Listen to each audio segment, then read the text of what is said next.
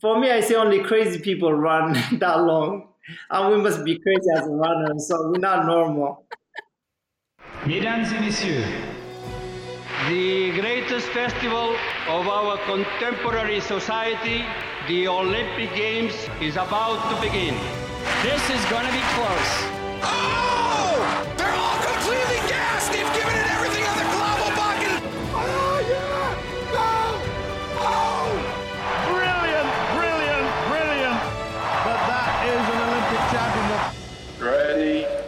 Hello, fans of TKFLASTAN, and welcome to another episode of Keep the Flame Alive, the podcast for fans of the Olympics and Paralympics. I am your host, Jill Jaracz, joined as always by my lovely co host, Alison Brown. Alison, hello, how are you today? feeling so sporty. I tried some archery. I did some kayaking. I did some very fast walking. Very good. You had a pretty good Olympic day then. I did. I mean, it wasn't on Olympic Day, it was sort of in Olympic week. Or maybe it was Olympic Day like Japan time. so, but yeah, I feel like okay, I'm I did some water, some land, not going to do any air. Okay, already that's injured- cool. Yeah, so that's I already caused an injury, so I got to keep it somewhat safe. Yeah, you have a pretty big bruise. I know, So- but I still want to try pole vaulting. Okay, we'll work on it. We'll Very see. small pole. Going to put it with the ski jump because ski jump is also on your list, and they do have very tiny ski jumps to start with. Yes, I'm a very tiny person, so we got to keep this size appropriate. All right, we'll work on it. You know what I did not do? What? I did not run. I can walk extremely fast, but I cannot run. Have you thought about race walking? I have thought about race walking because I have the hips for it. I have the Mhm. You flexibility yeah. and mobility. I think I'd actually be a really good race walker, but I'd get bored in the middle and be Oh, like, okay. squirrel, And something stroke, okay. shiny's over there. Right. I, I would well, lose m- focus. Maybe it's good, like you can just get enough penalties to take a little bit of penalty time, and that would shake it up enough in a race. I would never win. I would just be hanging out in the penalty loop, cheering other people on, eating a donut or something. All right, let's uh, move on to today's guest. We are talking with uh, marathoner Abdi Abdirahman, who is the only American distance runner to have qualified for five Olympics. Uh, he started his Olympic career in 2000 and in Sydney and in Athens 2004 and Beijing 2008. He competed in the 10,000 meters. At London 2012, he switched over to the marathon and he will compete in the marathon again in 2020. He is author of the new book Abdi's World, which will be released in August. Take a listen to our conversation, which also includes Book Club Claire, and we'll tell you why after the interview. Take a listen. Uh, So, we want to talk about both the 10,000 meters and the marathon and how they work. Because that's a long time to run. We think it's a long time to run, Alison. I don't know. Abdi, do you think that it's a long time to run? No, definitely, yeah, they're a long time. Definitely, you're running two plus hours. So just at the end of the day, that's why that's why I that's why I inspire.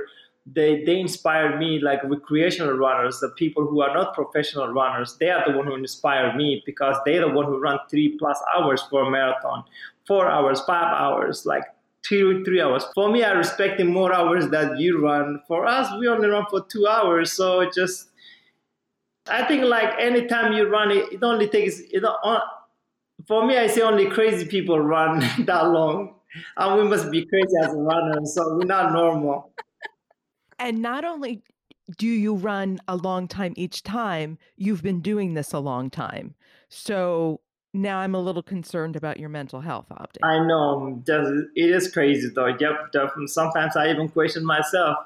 Like even the first ten minutes, I question and say, "Why am I doing this?" I say, "You know, you you you can find something else to do much easier than this." But after ten minutes, I get that runner's high, and I say, "Wow, what a is the best place to be. I don't want to be no no other place than here and running." That's just life.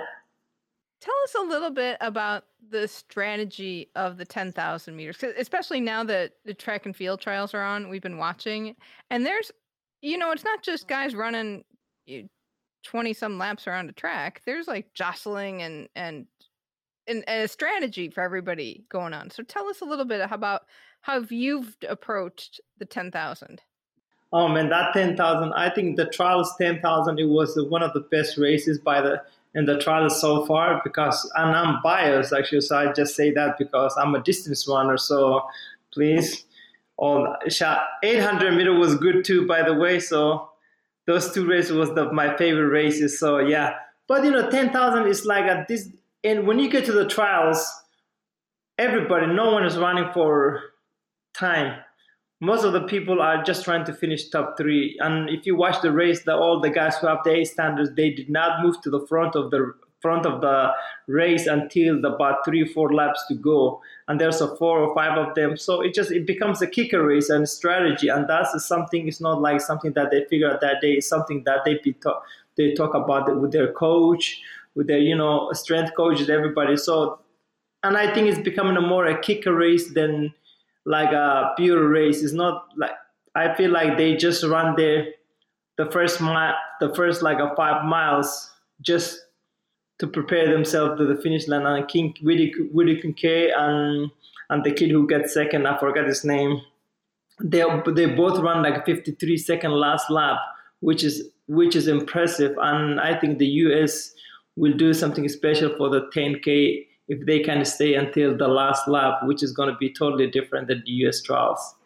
When you're running, uh, it, it's how can you pass somebody, especially on the inside? There have been some people who've left holes on the inside, so they've let other runners come up. But like when you're kind of boxed in, how do you get out of that box?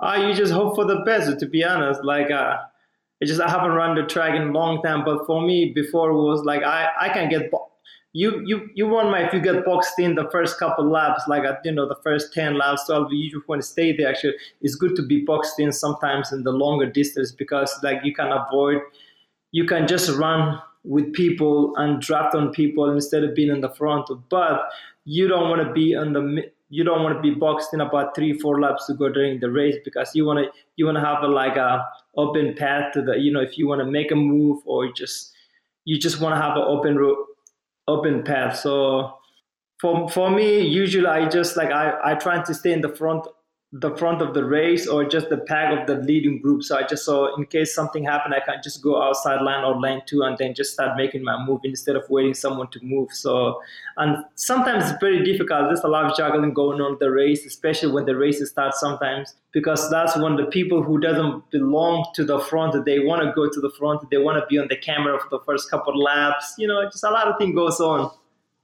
Do you wear spikes for the 10,000? I used to, yes, I did wear spikes. Yep, and I've been many times.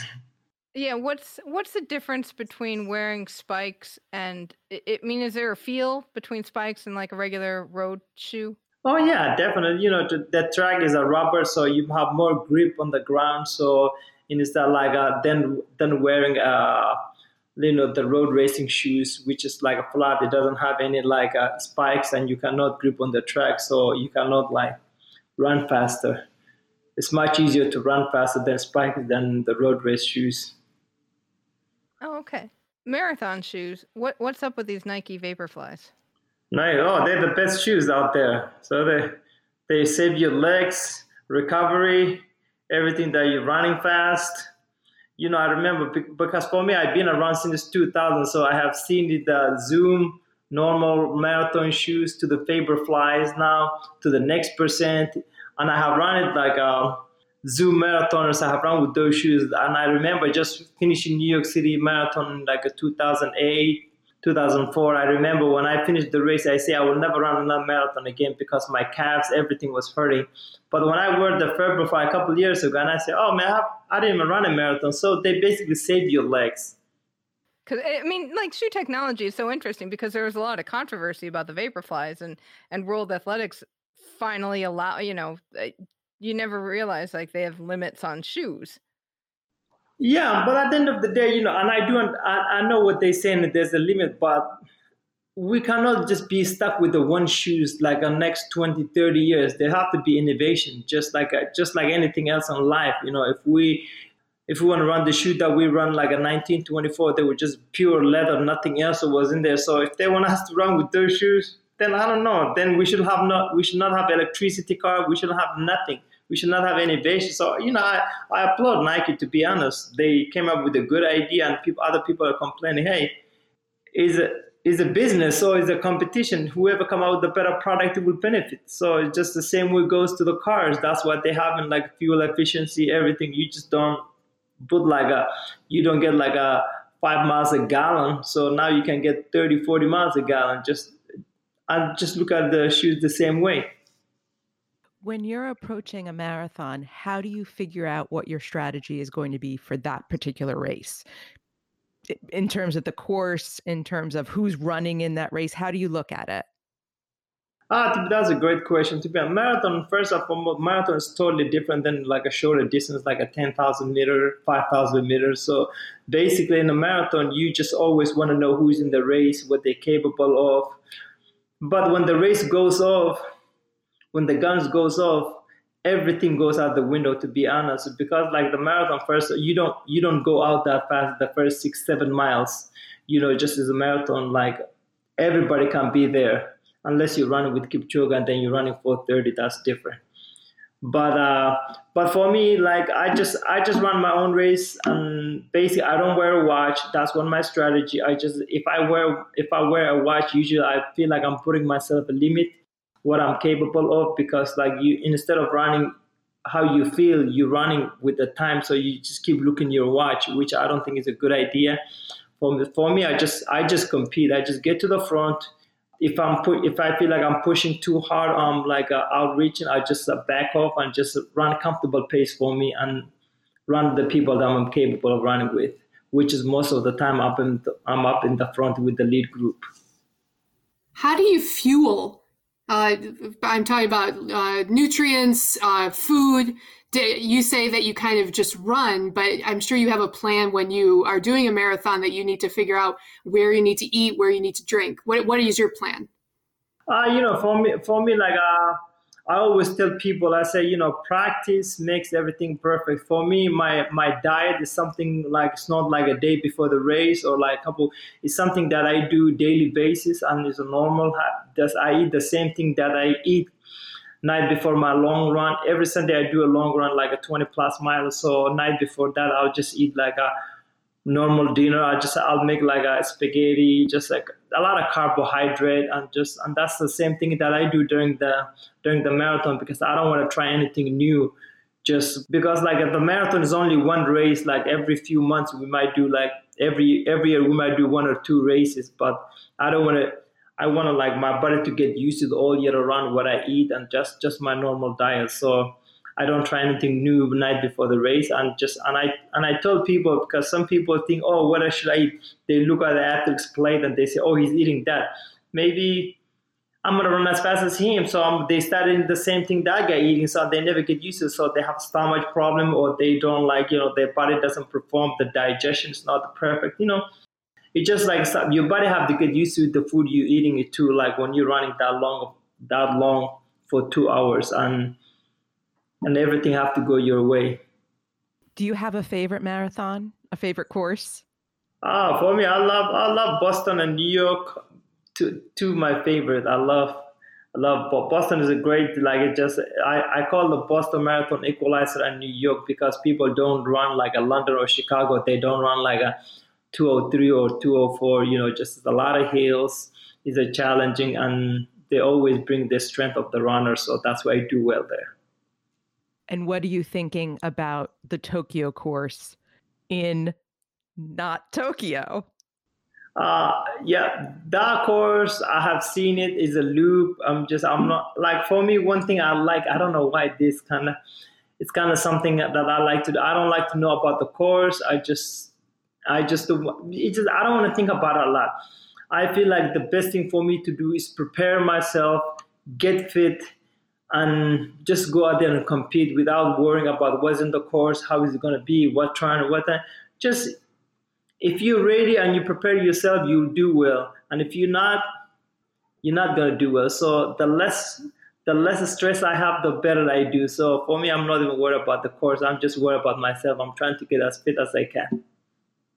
Does having such a long career help you in that when you know your body and you know you're you're running and it's race day and you know how far to push yourself or when to go back or when to chase yeah definitely you for me running like a 20 plus years you know it always helps a lot. You know, just because I know there's so many races that I make mistake and and the people they say don't make the same mistake twice. So just I don't make that that big mistakes a lot of the, a lot of the races, but I just run my own race. So and also ex- my experience is just I run and that's the reason I don't wear a watch. I just run how I feel.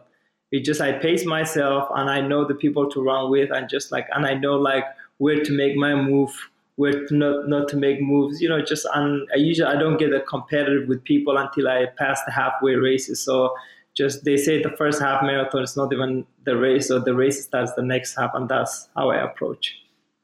What's going through your head for two hours? Two hours, actually, to be honest, most of the time, nothing actually like a, uh, sometimes like you know the, and to be perfect sometimes there's the you just thinking about the finish line so you can't finish line get any closer just and that's when you're not having a good day so i don't have a, the best days most but when you're having a good day you just nothing goes through your head but just the race some races have pace setters. Do they have pace setters at the Olympics? There's no pace setters in the Olympics. It's a pure competition. With the Olympic races, you obviously have many fewer runners just in the environment. I mean, obviously, when you're racing New York and Boston, most of the crowd is way behind you. But does it feel significantly? And of course, now we're not going to even have spectators, but does it feel significantly different in an Olympic environment versus those big marathons? Uh, not actually, not to be honest. It just feels the same way to be, because you're running against the same people. Because like if you think about it, if you think about it, like a New York or Boston Marathon, they usually have like about hundred elite or like maybe cup, maybe like they, they have like over two, maybe 100 to, to 150 elite. And after the first couple miles, there's only maybe like a 20 or 30 guys who are together in the, in the lead group. And that's how the Olympic works usually. Like they have a, they maybe have each country have three people, so they will have maybe like maybe two, three hundred athletes, and that after first three months there would be only fifty or sixty guys who are together, just like a major world major marathon. So it's just it doesn't feel that much different. Only the difference is going to be the crowd this year, and I hope we're going to have a crowd the Japanese people because they love marathon, so they're going to come out. They're going to come out, I think. Is there trash talking? Oh yeah, there's a lot of trash. Not really, but I like to talk people like not in the Olympics, but in in in New York City or just like some of the guys, you know, just during the media day, you know, just you're trying to get out of people's head, you know, just some of the guys who are not like if you know if you know their weakness and the thing that they don't they don't like, you just tell them, oh, the race is gonna go out so fast tomorrow. Someone somebody's gonna go like a 4:30 pace. I say that's the pace they're asking for. So just to mess up with their hair, that doesn't work with me because I don't care whoever runs. So I usually don't wear watch, and I can tell people who usually think about the pace, how fast, because they are usually asking me how fast you gonna go, what group you gonna go with, and I say I'm going with the lead group, and they usually just leave me alone. what does your race day look like? What's your ritual? Ah, my race day ritual usually I just wake up in the morning around maybe the race usually starts at 10 so i usually wake up like 5.30 just uh, shave my head usually just I, I don't know why just shave my head and then just get my breakfast and other than that I don't have any ritual I should just go to the starting lineup on the bus just listen to some music relax just uh, somehow warm up 20 30 minutes before the race and then when guns I'm just I'm nervous before the guns goes off before before like we at the start I'm super nervous and that nerves goes away right after the first like even the 400 meter I'm just back to normal and because that's usually happens when I'm about to do well. So when we're watching the marathon on TV, other than somebody's ahead, somebody's behind, how do we know that a runner's having a good day or a bad day? Oh, you can tell them the face expression, and it depends what point of the race. If the if the race that the if the race is in a 22 mile mark, and someone is like uh, way behind, and someone is, you can always tell the guy in the front, the one who's leading, is having a good day, even though marathon anything can happen 23 to 26.2 miles something anything can happen the last three miles so you just you just if someone if they're close to each other, you just never know who's gonna win until someone crosses that finish line. So because anything, a lot of people collapse the last mile or just even 800 meters to go. People usually just break down. They cannot even run anymore, barely moving, and they get passed many times. In the 10,000 meters, you're running on a track. There's nothing in front of you. But when you're running a marathon and you're in that lead pack or even in the in the packs behind, there's usually a car with a bunch of people with cameras trained on you. Is that at all distracting, or are you just able to get past that and just focus on the course? Uh, you can just focus on the course, and that sometimes helps. Though, uh, if you're leading the marathon and about two, three miles to go, and the lead car is in front of you, so you're just trying to you're just trying to get as close as you can to the lead car, maintain so you can drift. You can drift on the lead car. So yeah, sometimes it helps. That is news I did not know. That's great to know. I'm just imagining the drafting on the lead car. Like, are we going to have to adjust for that depending on what the car is? London. London was not a great experience. Tell tell us a little bit about what happened. Uh, London was one of those races I just totally forget about it and just I, I left with everything in London. Just I didn't want to even think about it. It was a you know it was a difficult time for me. You know I got injured right when I get there. I have a knee problem. But just I tried to run it, but I made it to the halfway. I just I just couldn't run with pain. So sometimes they say in the marathon, you rather I came in a real really good shape, but I was not healthy. Sometimes they say you should come in like a 60%, 70% shape with a healthy body. So I was like 190% shape, but I was not healthy. So I have a knee problem. I was DNF. Know, it was one of the saddest days, but you know that's past, and you know it just happened. It's just it just injury something that we all deal with as an as an athlete. When it kind it kind of piggybacking on that, uh, one of the things you talked about in your book that I I really thought was a good message was for younger kids, you don't have to run so far so fast. You know, your body's still developing and and how you listen to your body and maybe you take off longer times or take more rest in order to be healthy and that that's really helped with the longevity you've had. Yeah, that's true. You know, just for me, I wasn't a high mileage guy when I was in college, and that's when I started running in college. So I wasn't high mileage. I wasn't doing like 120, 120 plus miles a week, and just I was doing 60, 60, 50 miles a week when I was in college. Even when I was when I became a professional, the first few years I was running uh, the track. I was I was doing 80 miles. You know, just and now these days you see the kids who are doing like 100, 100 plus miles they're not even a marathoners. They're 5,000 meter, 1,500 meter runners. You know what? You will have a great career, but your your career will be great for a few years, but you will never have a long jeopardy. And for me, I choose. I want to have a long career, and I and I enjoy running too. And if something happened to me, from if, if I if I'm if I'm having any problem with my body or just I, I'm not feeling well or just something's achy, instead of just pushing through, be like that macho man, to say nothing's gonna fall. I'm the toughest guy. No, I just let just my, let my body recover because that the you're not a machine because you're a human being and you, if something is hurting it's your body telling you hey you're pushing too much or something's wrong. So the best thing to do is just to take a time to recover. You will come back stronger than ever instead of being like a five six weeks or doesn't matter how long however take you like a to recover injury it will take you three four days to recover. So instead of four to six weeks you can take three three to four days to recover. So that's the way i look at it. For me i'm in the long term not the short. When you think about your race year how many marathons do you like to do? I like to, for me i like to do two max two marathons a year. That's plenty. Because yeah, you know, two marathons is a lot too. Because you know, two marathons is just the races, but those to get ready for those two marathons, you have to train like four to five months each of them, and you're doing like a hundred miles. So that's a lot on your body. Just imagine doing three or four marathon. Your career, instead of lasting like a 20 plus years career, you'd be having like a 10 plus years and that happened a lot i won't call any names but you see a lot of people who came after me and retired way before i even make my second third fourth olympics forget about the fifth so so these these people who do like 50 marathons in 50 states in 50 days are just really crazy Uh, that, that's a different. I wouldn't call them crazy, but it's just a different kind of people. So I'm talking about the elite level. Those people, they do. Okay. Yeah, those people do those kind of marathon, but they don't do like 120 plus miles a week to train for it, and at, at the and same time do like a marathon each week. So for them, they probably do 50, 60 miles, and they do and they do a marathon a week. For me, I do marathon almost every weekend. 20 plus miles every Sunday. I do a long run. It's not as fast. It's not. It's only like a, maybe 20 seconds slower than marathon pace. I'll be the one to say it. That is a lot of running.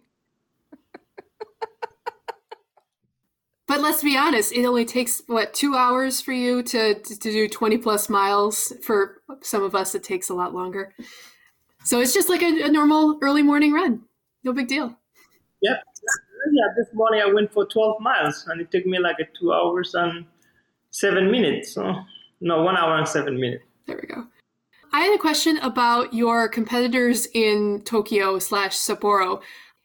Let's say who who are you looking to be in that lead pack with? I know uh, Eliud Kipchoge is the current world record holder. Galen Rupp uh, qualified for the marathon as well in the United States. Who are you looking to be in that pack with?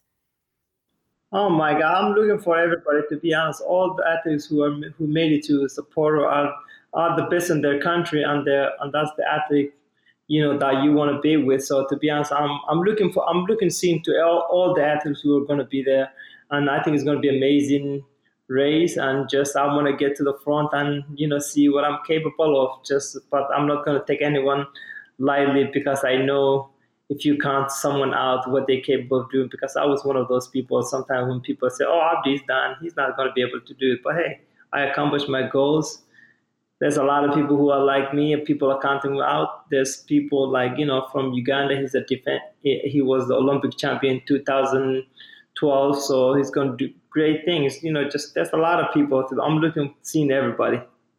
You've been training with Mo Farah. Is he qualified to to uh, go to the marathon?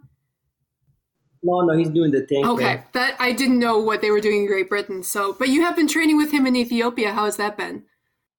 that that's been great. You know, just sometimes, uh, man, it was it was the best training camp because it's in nine thousand above sea level in Ethiopia, less distraction, and group of guys who have the same goal, who have, who have the same thing that you wanted.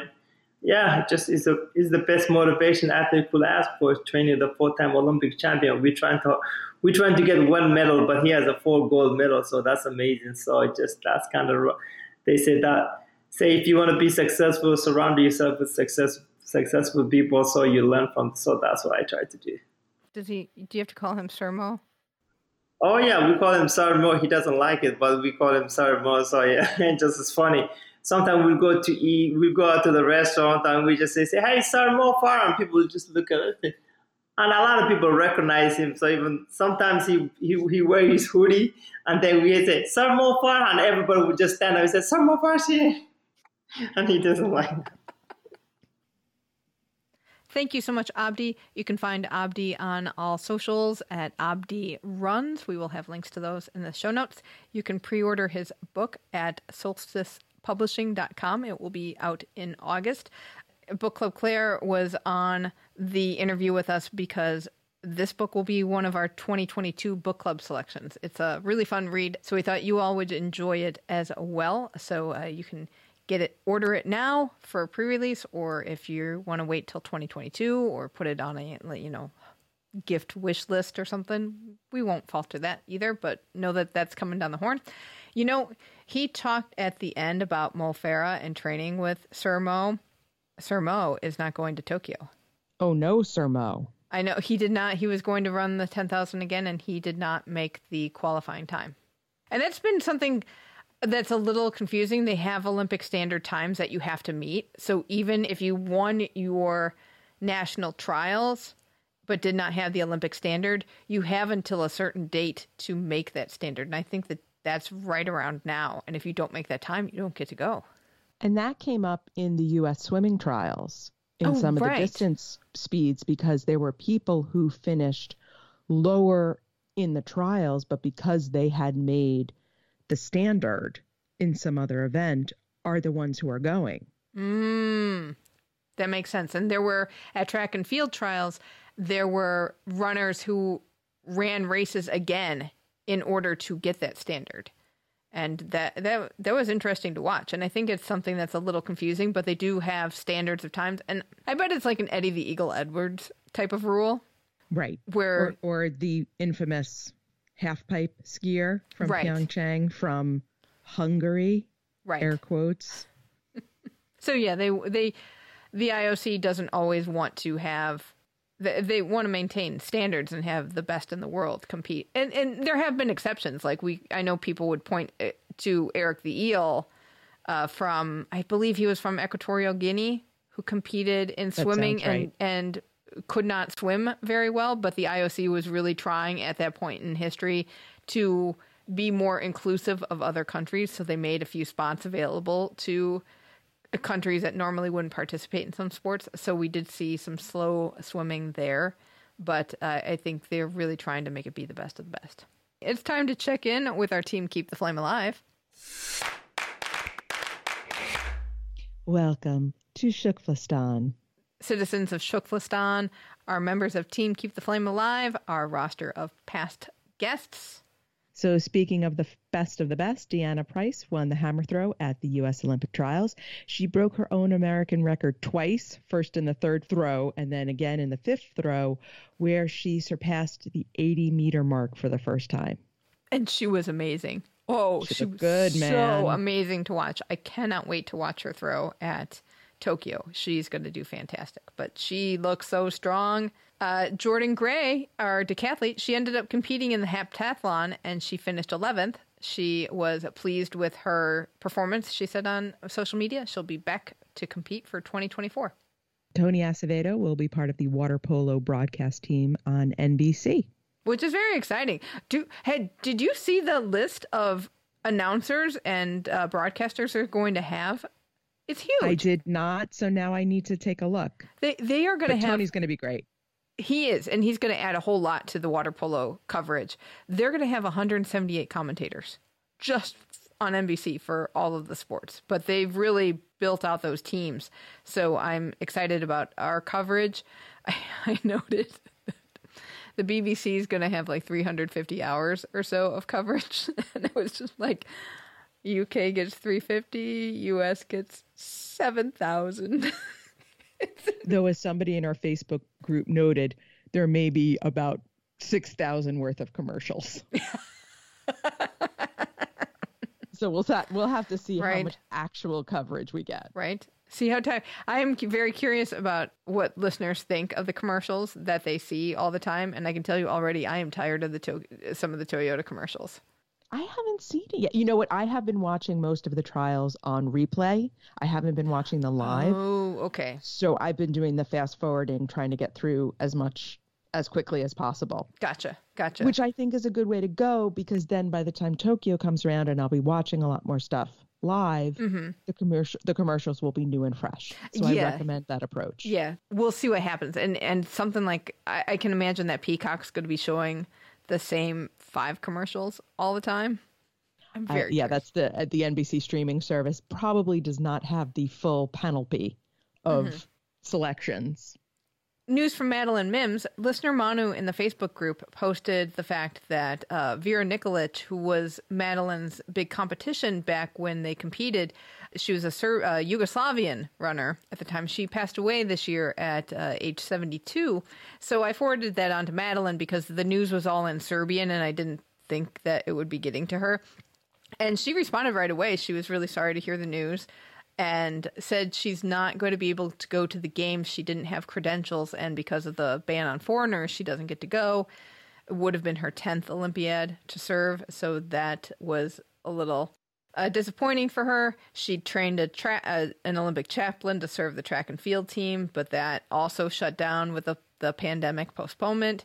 They've sent gift bags to the track and field trials for those who made the team and the coaches and the managers. And so they said during the games, video clips from Olympic alumni will be posted on social media for them in support of their athletic endeavors. And they'll have three Olympic alumni chaplains on call uh, via WhatsApp for prayer and counseling and listening. So it's nice that they've been able to figure out ways to offer those services, even if they can't be there in person. John MacLeod won an honorable mention at the 2021 Hollywood New Directors Film Festival for his documentary Conviction, the Steve Genter story, which we have talked about and screened and absolutely adore. So, congratulations to John. Yes. Bunch of news on Tokyo. The IOC is going to relax the ban on protests a little bit. So, this was reported by Inside the Games, and the IOC is set to relax some of this complete ban they had on athlete demonstrations. So they're talking about granting athletes permission to demonstrate, including raising a fist or taking a knee, at certain times and in certain places before their competition at the games. So this could be like when players line up to be announced or walk into the arena or are introduced on the platform prior to their events. They still would be banned from protesting or demonstrating on the podium at the games, but this is kind of a shift from Rule 50, which is kind of interesting that they're backing off a little bit. Well, it makes sense because their whole stance has been it doesn't belong on the field of play. We don't want it to interfere with the competition and we don't want it to interfere with other athletes or take away those athletes moment of moment in the sun. So if it's just the introductions, will that work? Uh, you know, will that appease? That's a good question, but that is a moment in introductions. That is a moment when the spotlight is on that athlete in particular. No, I would say not necessarily impacting other athletes who did not ask to be impacted. Say right. on a podium. And it'll be interesting to see, especially does do you end up then with more protests because podium is there are three people there. There's only three people who could potentially protest. And now you've opened it up to everybody in a way. Yeah, in a way. It'll be interesting to see how many athletes do do something and see if this is a we just want the right to be able to speak freely and demonstrate or if getting the right causes a lot more protests and there's a lot more unrest that we see in the world that needs attention. It'll be, you know, between this and all the COVID things, those are, those are absolutely being set up to be the two big stories. Right. Not the heat. oh, we'll talk about the heat too. Making a U turn, Japan will now allow babies of breastfeeding mothers to travel with their moms. So, this is a good thing because several athletes were faced with this impossible choice between leaving their children in order to compete or not being able to bring their child and having to come up with another feeding source because it, so many people prefer to breastfeed their children. This included American marathoner uh, Tuliamuk, soccer star Alex Morgan, and Canadian basketball player Kim Gaucher. This is a good sign. What I'm wondering is okay, if the babies get let in, who comes in to take care of the babies while mom's working? That's a fair question, though I assume there will be staff with those teams that mm. will have that role, possibly. Um, we'll have to see how, you know, big teams like the U.S. and Canada will will make it work. It'll be interesting to see how smaller teams who don't have as much support personnel will they create a role for dads that all of a sudden are now trainers to that to, to actually be. But I mean, if you're a breastfeeding mother and you're going to be away from your baby for more than 12 hours, you're going to end up not being a breastfeeding mother anymore. Right. So this was this was a significant ask of mothers. And the fact that this was even a, an issue was it, ridiculous. I agree with you. This this should have been taken into consideration, especially since also this games is going to be the games of the moms. So many women who are mothers have qualified, and Serena Williams pulled out.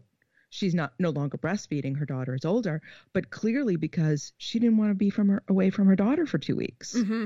Mm-hmm. That's hard. And you know, note to Paris 2024 or even Beijing 2022, Olympic Village daycare. Absolutely.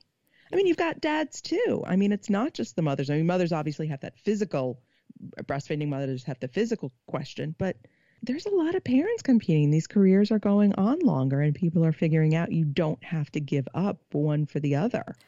I also think that Olympic daycare would be fun. Can you imagine all those kids just have races and climb things?